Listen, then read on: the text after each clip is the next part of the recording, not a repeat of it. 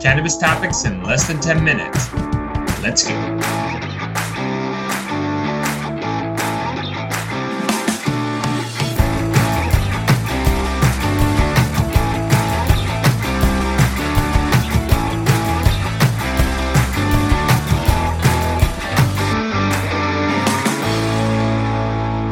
What's up, guys? Welcome back to another episode of The Dime. I'm Bryan Fields, and with me, as always, is Kellan Finney. And this week, we've got a very special guest, Luke Anderson, co-founder Cann. Luke, thanks for taking the time. How are you doing today?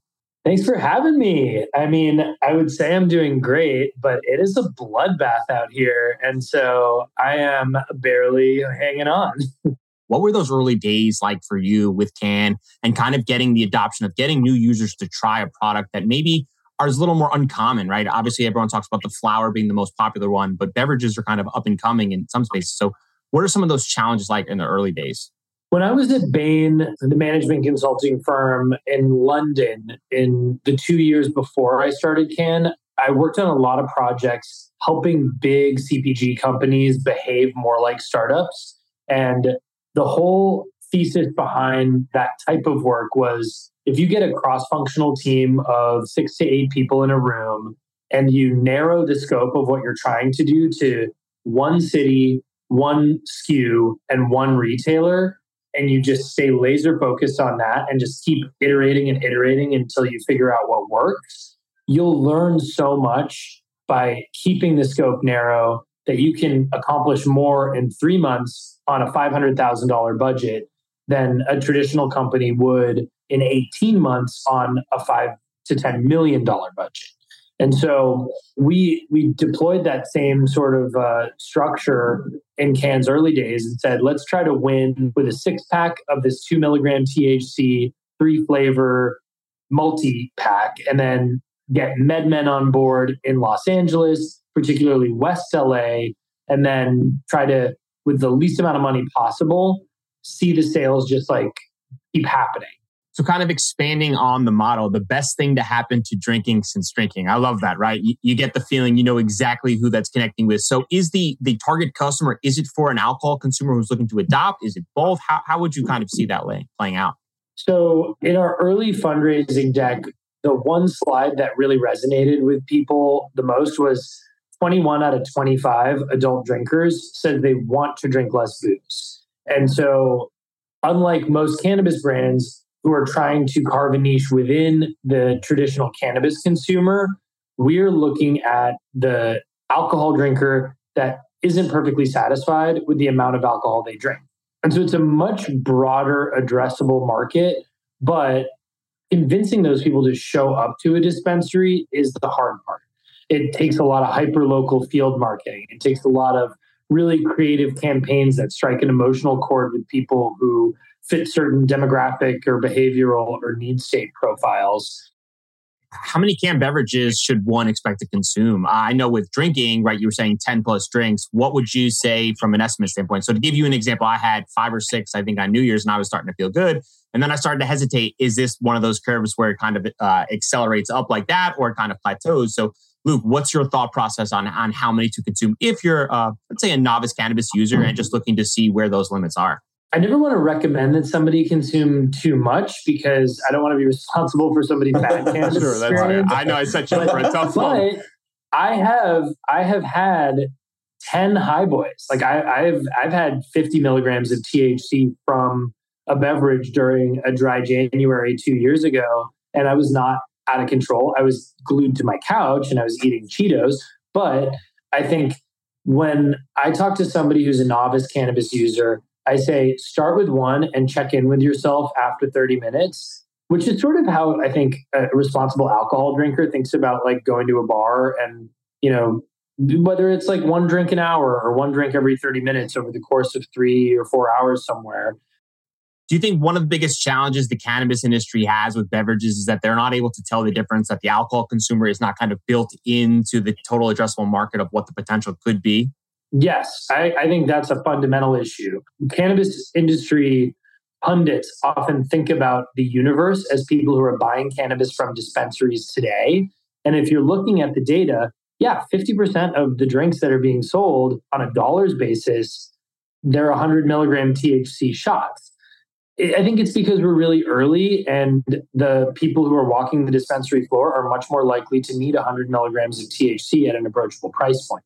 But we have always looked at the universe as just like people on the earth and and we're trying to figure out, you know, if you stop 10 people on the street in New York City and you said like do you want to drink less booze? 8 out of 10 would say yes. And if you stopped the t- same 10 people on the street or you asked them a follow-up question and said are you a cannabis user?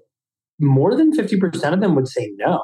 And that i think is where the cannabis industry is really missing the point is how do we figure out how to educate those people and get them to be interested in cannabis? Because i tell you what we would not have the capital markets in the place that they were if the big cannabis players really made outsized investments in products like Cann that were helpful to recruit people into the cannabis world away from the alcohol world. Cannabis lounges, a an asset for the fight forward of adopting cannabis beverages. Huge asset. I just wish there were more of them that were just like edible and beverage focused because I think that there there is a lingering stigma around rooms filled with smoke and the cannabis smell and I think edibles and beverages are really powerful because you don't necessarily have to deal with that. But it's very hard to make an on premise lounge economically viable as a business without including the high volume flower category. But I think that we'll we'll start to see more pop up. Like if you're seeing non-alcoholic booze shops pop up, eventually you will see like microdose only cannabis lounges that are like more for sober-ish people than for cannabis people. And i think those are going to be really interesting social spaces. What is the most misunderstood thing about your company? And people say that we're like cocky and that we're like you know full of ourselves and we're just trying to survive. Like I, I mean most beverages like they really struggle to get off the ground. There have been huge companies that have invested hundreds of millions, if not billions of dollars in trying to do microdose THC beverage at scale and have really struggled. And we're an independent. Like we're just like two gay dudes in LA that like tried to make a weed soda work and it's working. Like be nice to us. um, I, I think like um, you have to pound your chest really hard and try to get the word out there about something when it doesn't exist. Otherwise, it doesn't exist, period. And, and we believe that everyone stands to gain so much when it exists that we're a little bit louder and a little bit more hard to miss when it comes to our marketing and some of the statements that we make. Uh, what is one concept you learned operating in the cannabis industry that would shock or surprise others? Sometimes you don't get paid. like it's like uh, in in business, you expect that if you do something, that people give you dollars for it. But in cannabis, the norm is like maybe. and so, you know, we've had people run off with a hundred thousand dollars and never come back. Like we've had dispensaries shut down and and just like have to write off a lot of bad debt. It's the future roadmap. I, I think we'll actually do a blockbuster edible in the next like three to five years. Um, I think it would take partnering with a really like minded edible manufacturer who finds value in the Cann brand. When you started your journey in the cannabis space, what did you get right? And most importantly, what did you get wrong?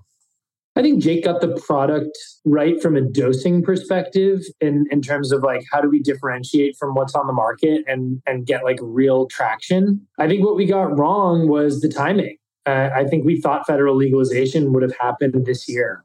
Before we do predictions, we ask all of our guests if you could sum up your experience in a main takeaway or lesson learned to pass on to the next generation, what would it be? Oh my God. Only start a company, especially only start a company in cannabis if you are willing to give up your entire life for it. It is it is not something that I was prepared for. The you know my family looks a lot different now. My friends look a lot different now my day to day and what I have to do in order to survive is not at all what I would have expected. And so I, I would I would second guess, wow, this would be cool type of decision. And I would only do it if you're like, I could not live with myself if if um if I didn't devote my life to this. So, Luke, for our listeners, they want to get in touch, they want to buy canned beverages. Where can they find you? Drinkcann.com with two N's. We'll link it up in the show notes. Thanks for taking the time. This was fun. Thank you. Guys, if you've enjoyed this podcast over the last few years, can you please take three minutes or less and leave us a quick review on Apple or Spotify? All reviews make a massive difference for us and help other people like you find this podcast. From the bottom of our hearts, thank you.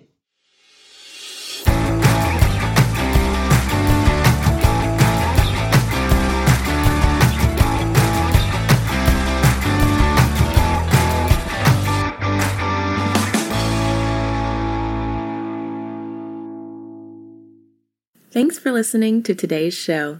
To check out more great cannabis podcasts, go to podconnects.com. Here's a preview of one of our other shows.